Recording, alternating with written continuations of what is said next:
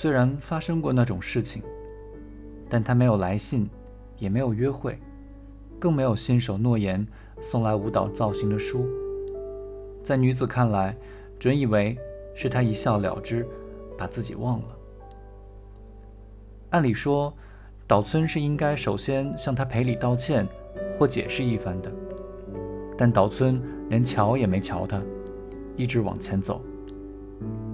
他觉察到他不仅没有责备自己的意思，反而在一心倾慕自己，这就使他越发觉得此时自己无论说什么，都只会被认为是不真挚的。他被他设服了，沉浸在美妙的喜悦之中，一直到了楼梯口，他才突然把左拳伸到女子的眼前，竖起食指说：“他最记得你呢。”是吗？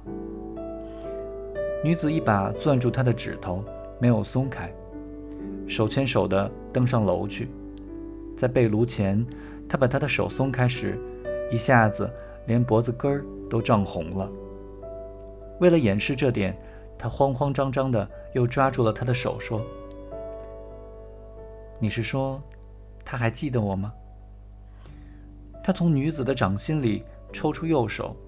伸进被炉里，然后再伸出左拳，说：“不是右手，是这个。”嗯，我知道。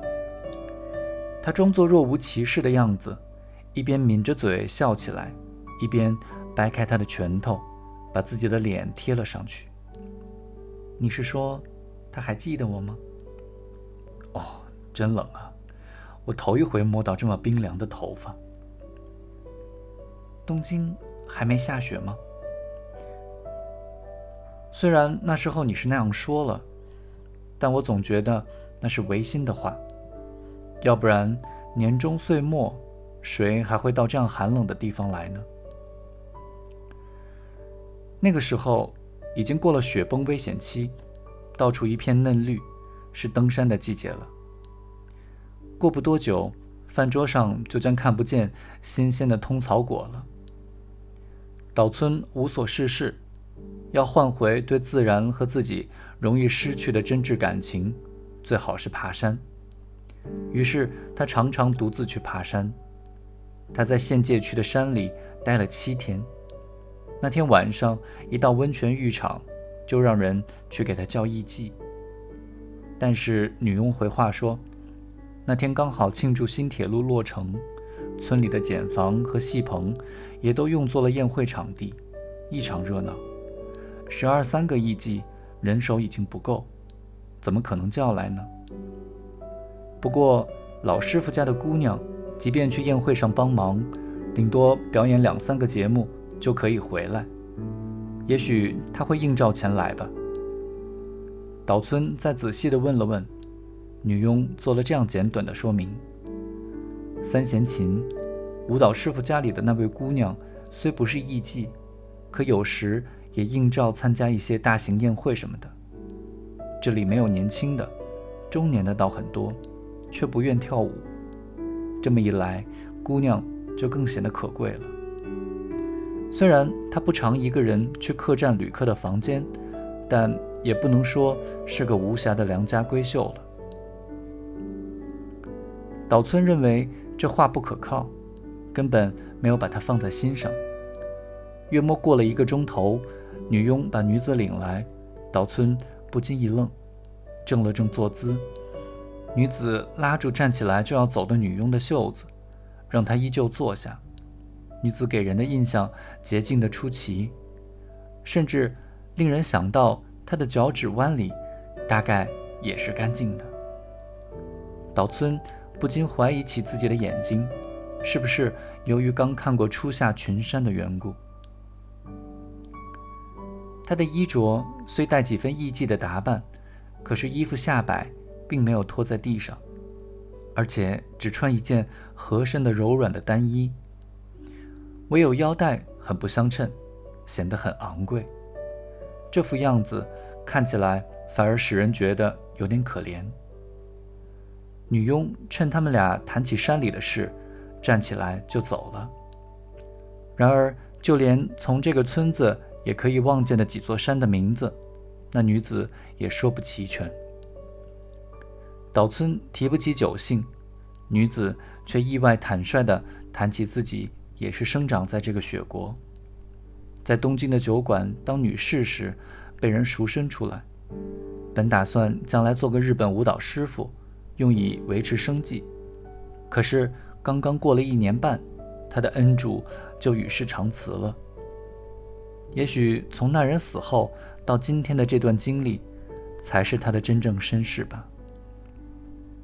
这些他是不想马上坦白出来的。他说是十九岁，果真如此。这十九岁的人看起来倒像有二十一二岁了。岛村这才得到一点宽慰，开始谈起歌舞伎之类的事来。他比他更了解演员的艺术风格和意识。也许他正渴望着有这样一个画伴吧，所以津津乐道。谈着谈着，露出了烟花巷出身的女人的坦率天性。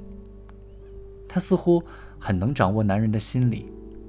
尽管如此，岛村一开头就把他看作是良家闺秀，加上。他快一个星期没跟人好好闲谈了，内心自然热情洋溢。首先对他流露出一种依恋之情。他从山上带来的感伤，也浸染到了女子的身上。翌日下午，女子把玉具放在过道里，顺便跑到他的房间去玩。他正要坐下，岛村。突然叫他帮忙找个艺妓来。你是说帮忙？还用问吗？真讨厌！我做梦也没想到你会托我干这种事。他漠然地站在窗前，眺望着县界上的重山叠峦，不觉脸颊绯红了。这里可没那种人。说谎。这是真的吗？说着。他突然转过身子，坐在窗台上。这可绝对不能强迫命令啊！一切得听随艺妓的方便。说真的，我们这个客栈一概不帮这种忙。你不信，找人直接问问就知道了。你替我找找看吧。我为什么一定要帮你干这种事呢？因为我把你当做朋友嘛，以朋友相待，不向你求欢。这就叫做朋友。女子终于被激出这句带稚气的话来，接着又冒了一句：“你真了不起，居然托我办这种事。这有什么关系呢？在山上身体是好起来了，可脑子还是迷迷糊糊。就是同你说话吧，心情也还不是那么痛快。”女子垂下眼睛，默不作声。这么一来，岛村干脆露出男人那副无耻相来。他对此大概已经养成了一种通情达理、百依百顺的习惯。由于结眉深黛，他那双垂下的眼睛显得更加温顺、更加娇艳了。岛村望着望着，女子的脸向左右微微地摇了摇，又泛起了一抹红晕。